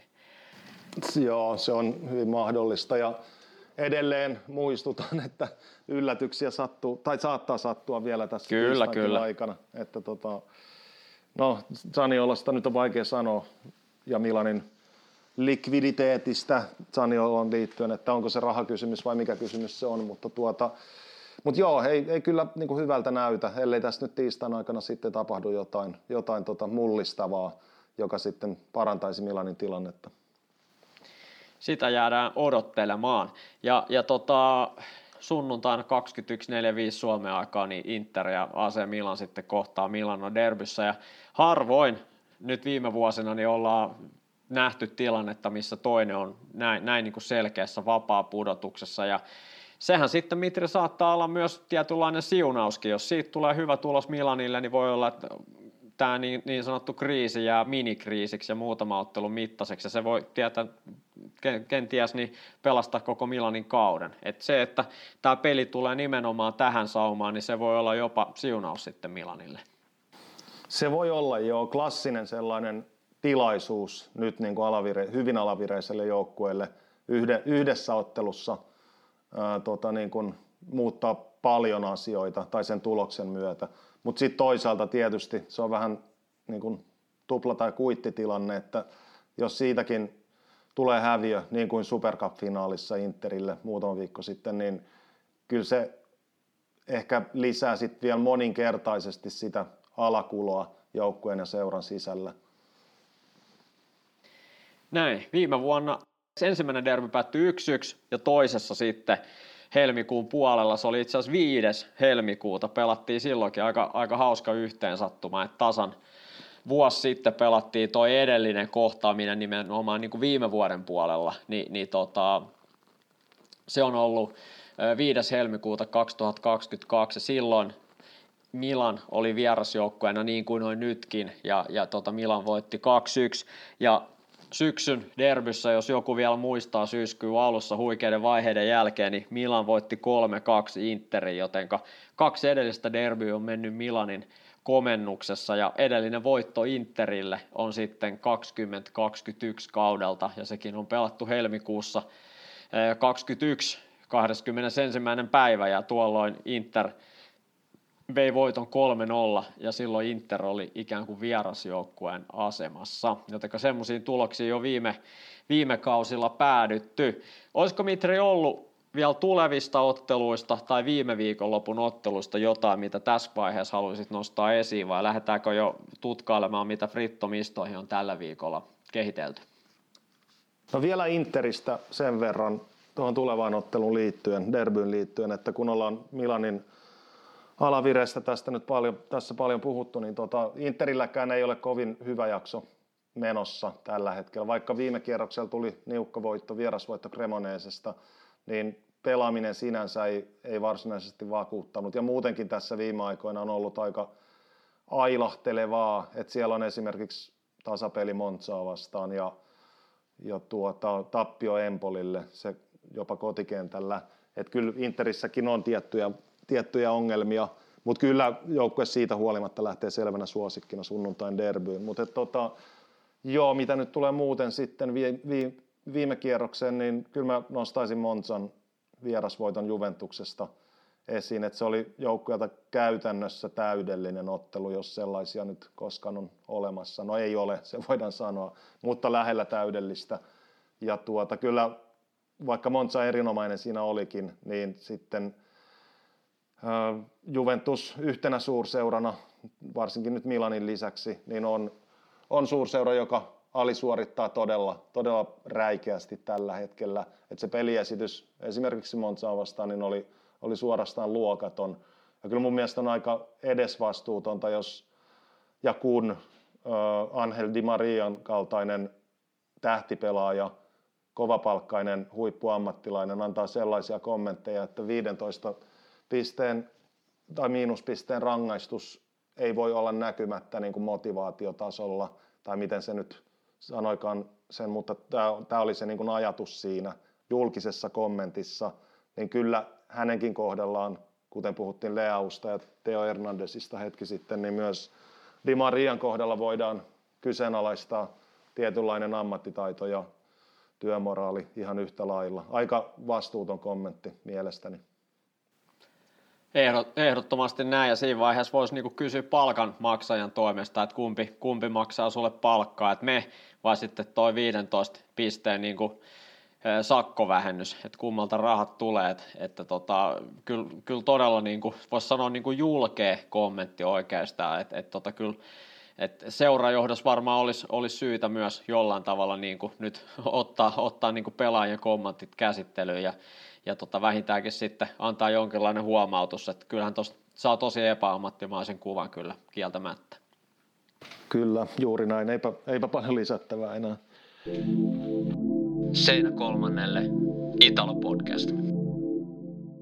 Mennään he sitten tota eteenpäin, eli reilu tunti ollaan jo juteltu, jotenka meidän jaksossa tarkoittaa sitä, että siirrytään Fritto-misto-osioon. Ja Fritto-mistossa perinteisesti aina nostetaan esiin asioita sieltä täältä italialaisesta fudiksesta. Ja se muuten, Mitri, jäi tuossa vielä tulevista otteluista sanomatta. Vielä ennen kuin mennään Fritto-mistoon, niin mainitaan se, että kun otteluita tulee joka tapauksessa tässä kovalla, kovalla tahdilla, niin Koppa Italiassa on t- tällä viikolla tota puolivälierät sitten menossa, eli puolivälierä vaiheeseen siirrytään ja tänään tiistaina Inter ja Atalanta kohtaavat ikään kuin ensimmäisessä puolivälierässä ja he saavat sitten seuraavaan ottelun, eli välierään sitten voitta, vastaan voittajan otteluparista Lazio Juventus, joka pelataan torstaina tällä viikolla.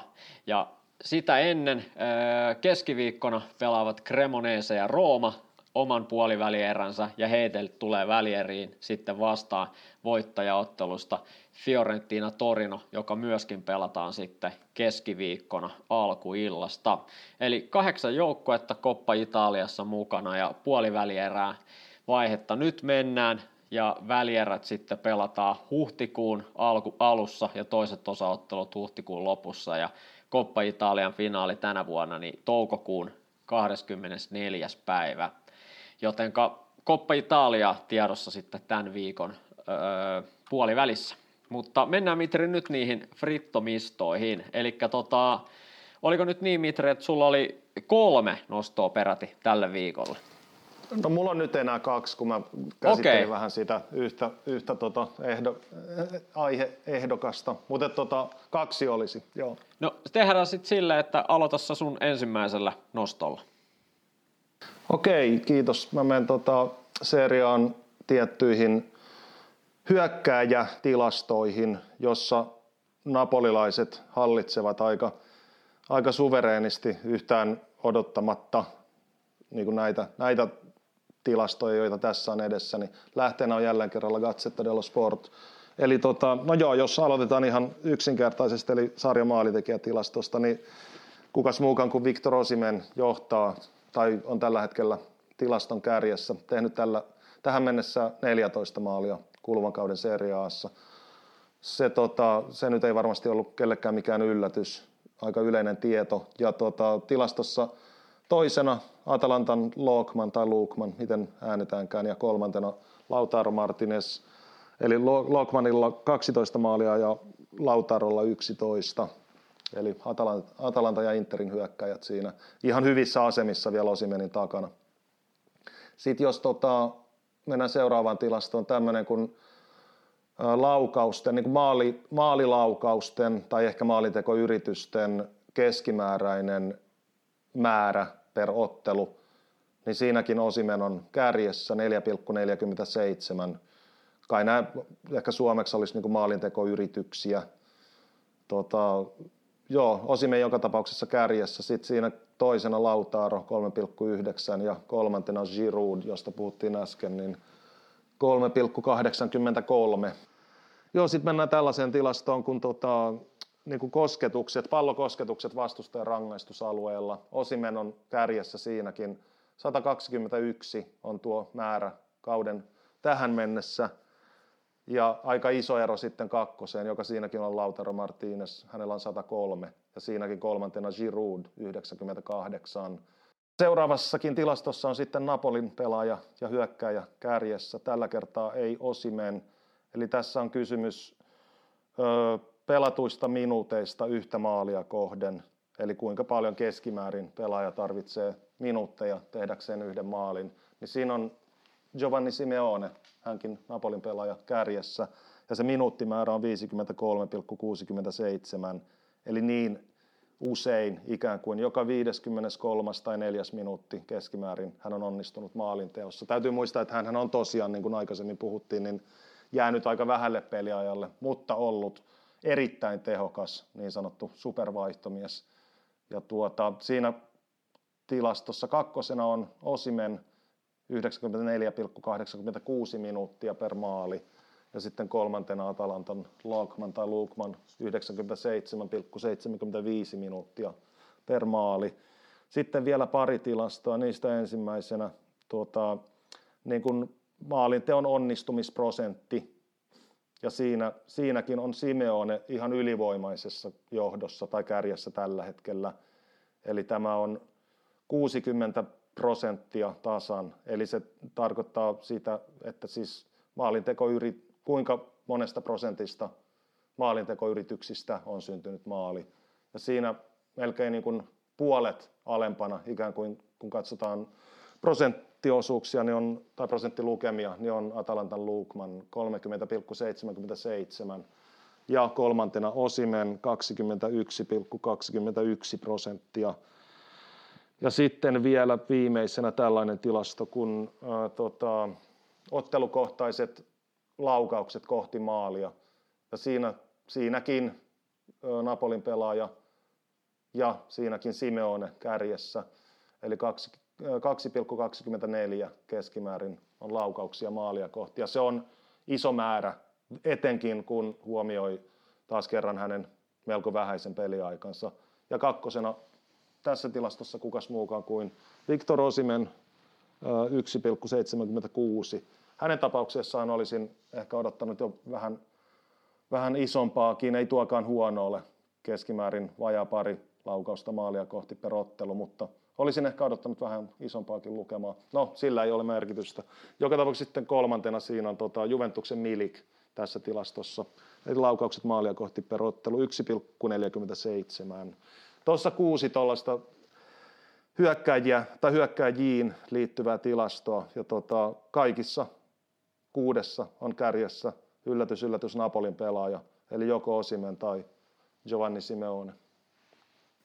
Hienoja nostoja ja mä otan kiinni tuosta Ademola Lukmanista, kun kävit, en tiedä onko Lokman vai Lukman, mulla on jäänyt jotenkin mieleen, että mä sanon sen Lukman, niin tota, hän nyt on varsinkin niin kuin viime kuukausina ollut erittäin erittäin kuumassa vireessä. Tuossa laskin, että hän on niin kuin viimeisessä neljässä pelissä, kun lasketaan mukaan tuo yksi Koppa Italian peli Spezia vastaan, niin hän on viimeisessä neljässä pelissä tehnyt seitsemän maalia Atalantalle ja, ja ollut todella hyvä muutenkin, Ni, niin tota, nopea semmoinen vertaus vaan, äsken puhuttuu niin kuin Stefano Pioli ja Milanin tilanteeseen, että Atalantallakinhan oli semmoinen niin kuin minikriisi siinä kauden alussa, joukkuehan aloitti hitaasti, heikonlaisesti koko kauden.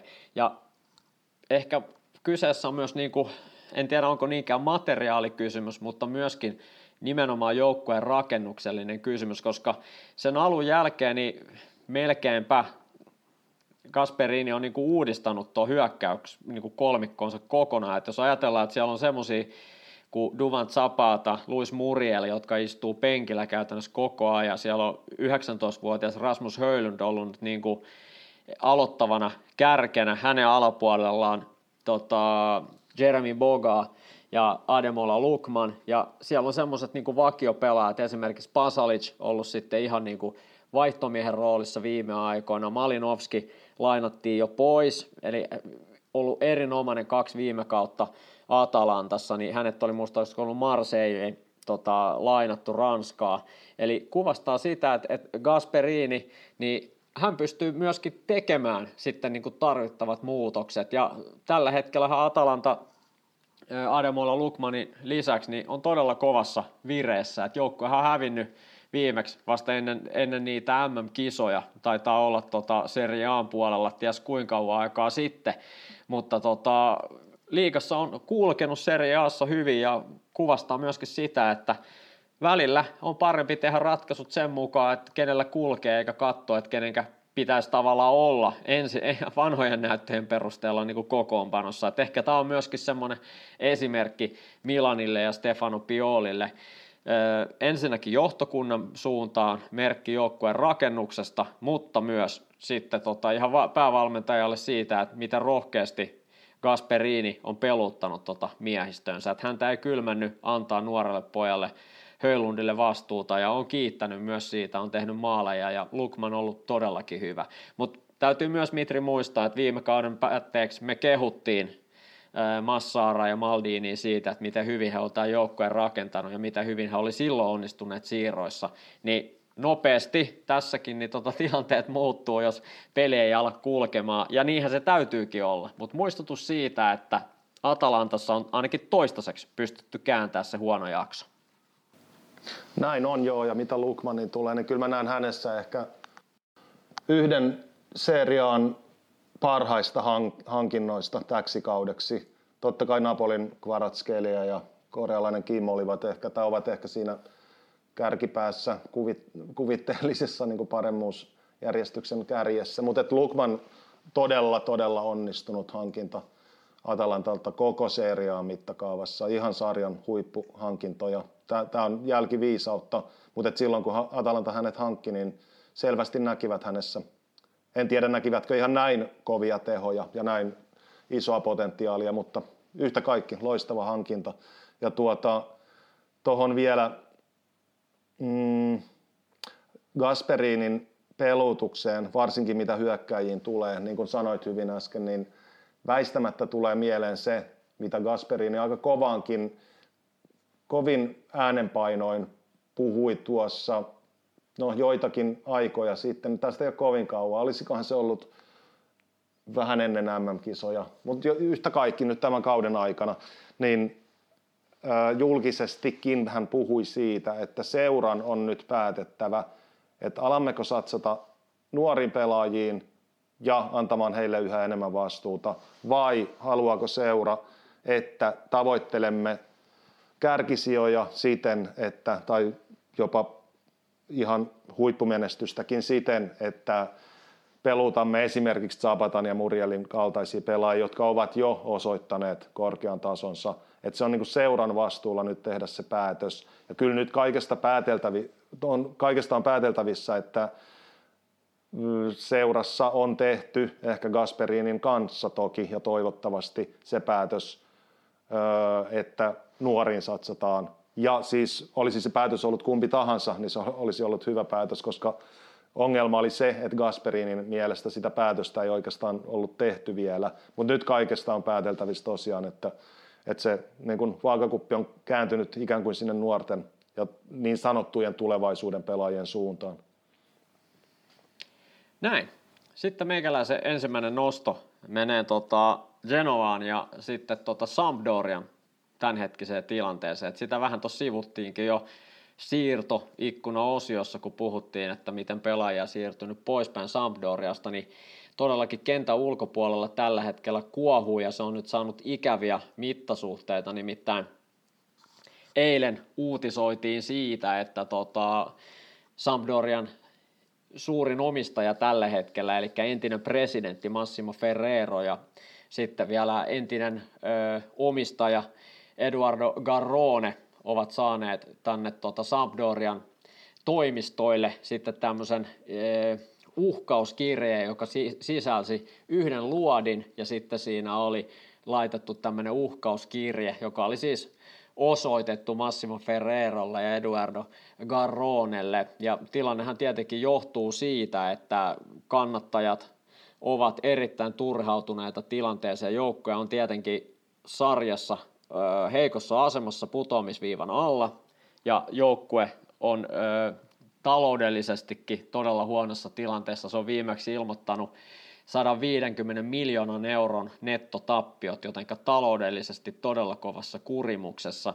Ja kannattajia erityisesti risoo se, että entinen presidentti Massimo Ferrero, joka siis yhä on suurin osakkeenomistaja Sampdoriassa, niin ei ole suostunut myymään seuraa, koska ei ole saanut tarpeeksi hyvää tarjousta. Ja kannattajat tietenkin ovat siitä vihoissaan, että vielä tällaisessa tilanteessa Ferrero tavoittelee itselleen ikään kuin hyvää taloudellista diiliä myydessään seura ja sen takia tämä seuran myynti myynti sakkaa. Ja se, että miksi entinen presidentti, entinen omistaja Eduardo Garrone, joka nykyään on, nykypäivänä on tämän energiajätti Ergin, jolla on muun muassa bensi, huoltoasematoimintaa Ita- Italiassa, niin tota, se presidentti, niin miksi hän on vielä tässä mukana, niin kannattajat ovat niin kuin raivoissaan siitä, että ylipäätänsä Garrone myi tälle roomalaismiljonäärille Massimo Ferrerolle seuran 2014 vuonna, eli sitä, sitä ei olla niin kuin unohdettu Sampdoria kannattajien toimesta, ja sen takia niin kuin Garronea, vaikka ei olekaan enää omistajana mukana Tota, Sampdoriassa niin on ikään kuin osa syyllisenä vielä kannattajien mielestä. Ja tämä on tietenkin seuran kannat todella ikävää julkisuutta ja ikävä tilanne. Ja, ja varmasti tämän kaltaiset jutut voi olla sitten semmoisia, jotka entisestään huonontaa tilannetta sitten nykyisen omistajaportaan ja kannattajien välillä. Ja, ja tota, tällä hetkellä Sampdorian kannalta näyttää erittäin vaikealta tilanne. Ja, ja tota, uuden ostaja ehdokkaan löytäminen, niin se, se, se tuottaa vaikeuksia tällä hetkellä. Näin se on jo. Piirsit aika hyvän kokonaiskuvan ja tuota, en sen takia me enää yksityiskohtiin, mutta yleisemmältä tasolta kaiken kaikkiaan toi Sampdorian sekava tilanne on kyllä todella surullinen tälleen niin kuin neutraalina sivusta seuraajana.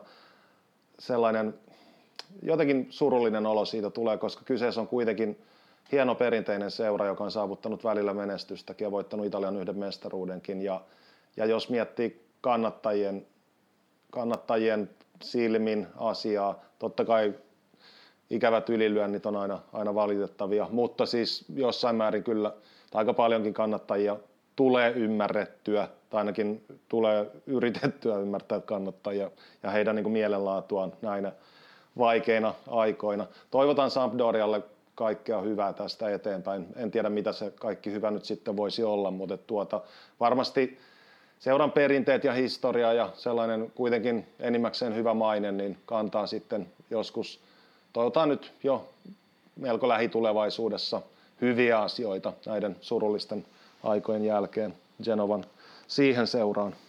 Ja tässä niin tämä viimeisin käänne on tavallaan seurausta jo tietenkin pidemmän ajan takaa, mutta reilu vuosi sitten silloinen seurapresidentti Massimo Ferrero joutui ikään kuin riisumaan itsensä seuran presidenttiydestä, koska hän oli saanut syytöksiä, ei Sampdorian koskevasta toiminnasta, mutta muista liiketoimistaan oli, oli joutunut niin tutkinnan alla ja sen takia hän väistyi presidentin paikalta, mutta on siis yhä Sampdorian suurin osakkeenomistaja, eli hän on käytännössä omistaa seura, mutta ei toimi presidenttinä. Eli tästä syystä, että jos joku miettii, että miksi hän ei ole presidentti enää, niin liittyy siis sotkuihin jalkapallon ulkopuolella.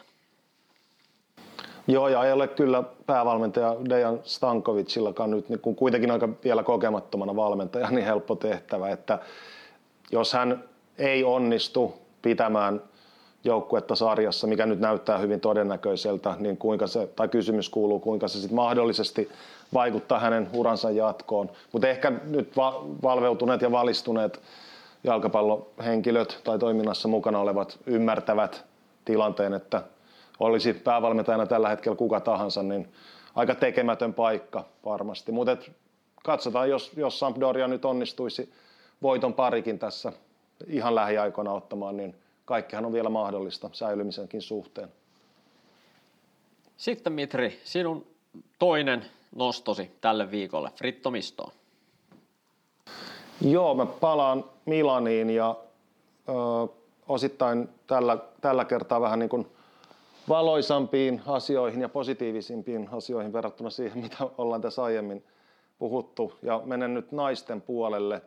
Ehkä osa meidän tota, kuulijoista tietääkin, että Milaniin siirtyi tässä tammikuussa erittäin lupaava, voi sanoa jopa huippulupaava tai superlahjakas Oona Sevenius HJKsta.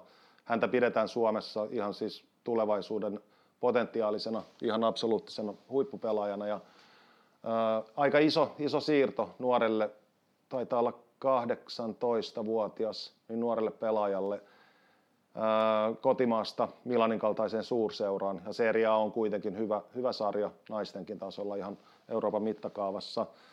Ja tuota, jos en ihan väärin muista tai tiedä, niin hän on tähän mennessä ollut kerran kokoonpanossa, ei saanut vielä minuutteja. Nämä tiedot ovat tarkistettavissa, mutta yksittäisenä sellaisena niin kuin isona positiivisena asiana hänen kohdallaan on todettava, että nyt viime viikonloppuna lauantaina, kun pelattiin Milanon derby, Milan Inter, jonka Inter muuten voitti 4-1 vieraissa, niin siinä, siinäkään Sevenius ei vielä ollut kokoonpanossa, mutta sitten sunnuntaina hän pelasi Milanin U19-joukkueessa ja onnistui loistavasti, teki kolme maalia, kun Milan voitti Veronan 6-1 muistaakseni.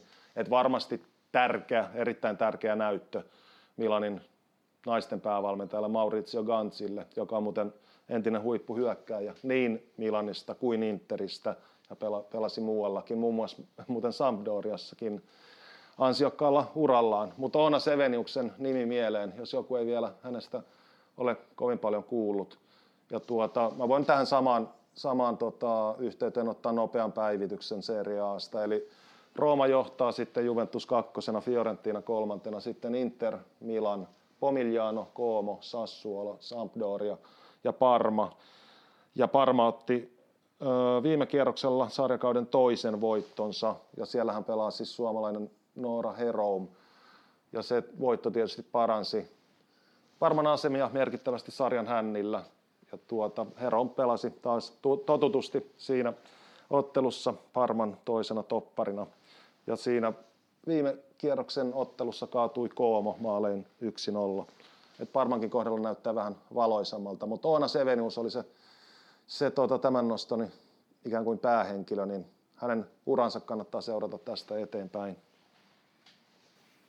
Hyvä nosto ja ennen kaikkea paljon onnea Oonalle uusiin haasteisiin ja toivotaan, että sieltä, sieltä tulisi sitten se seuraava suomalainen supertähti jalkapallo kartalle. Pitkästä aikaa Fritto Mistossa otan vähän kirjavinkkausta tällä kertaa. Kaksi kirjaa vinkattavana ja kumpikin näistä kirjoista on nyt sellaisia, mitä en ole vielä itse lukenut, mutta olen varma, että ne ovat hyviä kirjoja, koska olen molempien kirjailijoiden niin kuin, työskentelyä seurannut tai lukenut heidän aikaisempia kirjojaan.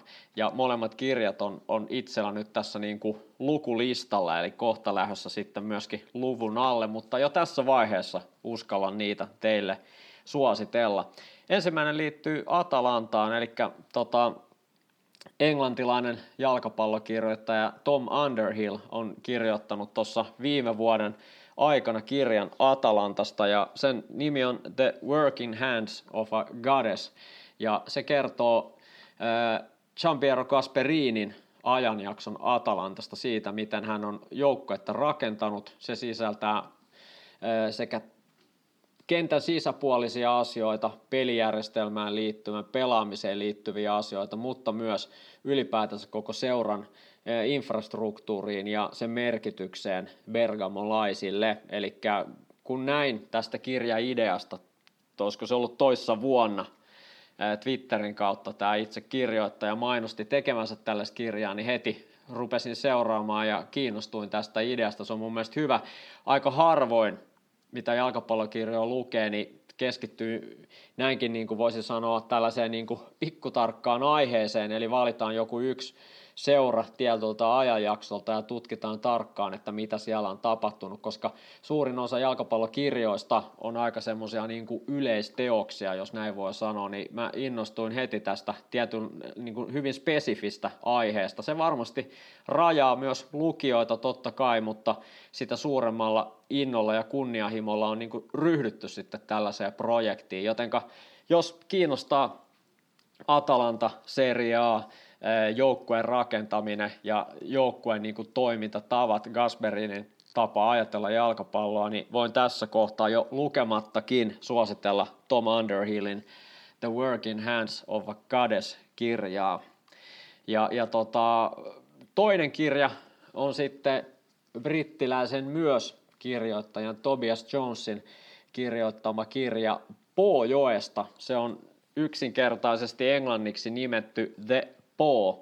Ja tota, olen aikaisemmin suositellut Tobias Jonesin kirjaa Ultra, joka kertoo sitten italialaisesta ultra-liikkeestä tai kannattajaliikkeestä Italiassa nykypäivänä ja historiassa. Ja se on hyvä semmoinen perusteos Ultrista, joten se, sitäkin voi suositella. Mutta tämä uusin kirja käsittelee siis Po-jokea, ja kyseessä on siis yli 6500 kilometriä pitkä joki, joka virtaa ihan sieltä Ranskan rajalta Alpeilta, oikeastaan melkein koko Niemimaan leveydeltä sitten sinne tota Adrian meren rannikoille asti. Ja tämä kirja kertoo sitten sekä niin kuin maantieteellisesti, mutta historiallisesti myös Poojoen merkityksestä, miten merkittävä kuljetusreitti se on ollut jo tuhansia vuosia sitten, puuta, silkkiä, kaviaaria, jauhoja, risottoriisiä, mitä tahansa on, on kuljetettu sitä pitkiä, kuinka se on tuonut vaurautta ympäri Italiaa. Ja, ja tota, nyt tällä hetkellä tänä päivänä joki on erittäin huonossa kunnossa ja se tietenkin myös he, heijastuu sitten myöskin koko italialaiseen yhteiskuntaan ikään kuin vertauskuvallisesti. Ja tästäkin kirjasta innostuin tietenkin tämän kulttuuri- ja maantietosisällön takia, mutta myös näistä hienoista vertauksista italialaiseen yhteiskuntaan. Ja tässä matkan varrella poiketaan muun muassa Ferrarassa, Mantovassa, Parmassa, Cremonassa, Paviassa ja Torinossa, jotenka kyllä jos italialainen jalkapallo kiinnostaa, niin hyvin samassa sulassa sovussa käy tämmöinen kulttuuri, tietämys ja, ja tota, tietämys italialaisesta maantiedosta, ainakin mun mielestä ne, ne kulkee käsi kädessä. Molempien kautta oppii ymmärtämään toista paremmin ja ehdottomasti seuraavana mulla sitten lukulistalla on tämä Tobias, Tobias Jonesin The Po, joka kertoo siis Pojoen tarinan. Tämmöisiä kirjoja vinkattavana tällä kertaa ja öö, lukeminen on hieno harrastus sen, sen voin tähän, tähän kohtaan sanoa, jolle en tiedä Mitri sinusta, mutta ainakin itselläni jää turhan vähän aina niin kuin aikaa. Et se on vähän sellainen, että monesti kysytään, että mitä haluaisit elämääsi enemmän, niin aika usein on vastannut, että, että, että tulisi luettua enemmän. Että se on jotenkin aina kun kirjaan tarttuu, niin tulee semmoinen olo, että tämä oli hyvä idea, mutta sitten taas monesti aina tuntuu, että varsinkin kun pelit pyörii, niin iltasi tulee aika usein katsottu ottelut, sitten mentyy koisimaan, niin se lukeminen jää vähän vähemmälle. Mutta se on yksi sellainen asia, missä yritän itse ainakin vähän niin kuin kehittyä, että tulisi luettua vielä enemmän. Miten on Mitri oman lukemisharrastuksen kanssa? No kyllä sitä aika paljon tulee tehtyä, se on hyvää ajankäyttöä, tietysti kirjasta riippuen, mutta tota, joo, rakas harrastus ollut ihan, ihan lapsesta asti ja tuota, tuota, tuota, kiitos munkin puolesta noista hyvistä kirjavinkkeistä. Itse asiassa tuosta poosta olin kuullut ja olinkin tietoinen, mutta tota, toi Atalantan, Atalantan kirja tota, oli uutta tietoa minulle ja varmasti otan aiheesta ja asiasta lisää selvää ja ehkä luenkin kirjan joskus. Voin tässä kohtaa jo tota, luvata, että saat sitten muut lainaa, kun on lu- lukenut, niin, niin tota, säästetään myös vähän luonnon resursseja siinä, että kaikki ei tarvitse nostaa uutena, niin mä lainaan sen sulle sitten. No niin, hyvä. Kiitos. Kiitos jo etukäteen. Tehdään näin. Tällainen pakkaus italialaista jalkapalloa tähän viikkoon. Ja ensi viikolla palataan sitten muun muassa niillä viime hetken siirroilla, jos niitä ja kun niitä vielä tämän päivän aikana tulee ja on tullut. Sen lisäksi tietenkin puhutaan siitä, että miten tuossa Milanon derbyssä loppujen lopuksi kävi. Nyt kuitenkin aika toivottaa kaikille kuuntelijoille mukavaa viikon jatkoa ja Kiitos, että olette olleet mukana ja erityiskiitos Mitri tietenkin sinulle hyvistä kommenteista ja analyyseistä jälleen tällä kerralla. Mutta nyt ei muuta kuin oikein mukavaa viikkoa kaikille. Moi moi! Kiitos Kimmo ja kiitos kaikille kuulijoille. Moi moi! Seinä kolmannelle Italo Podcast.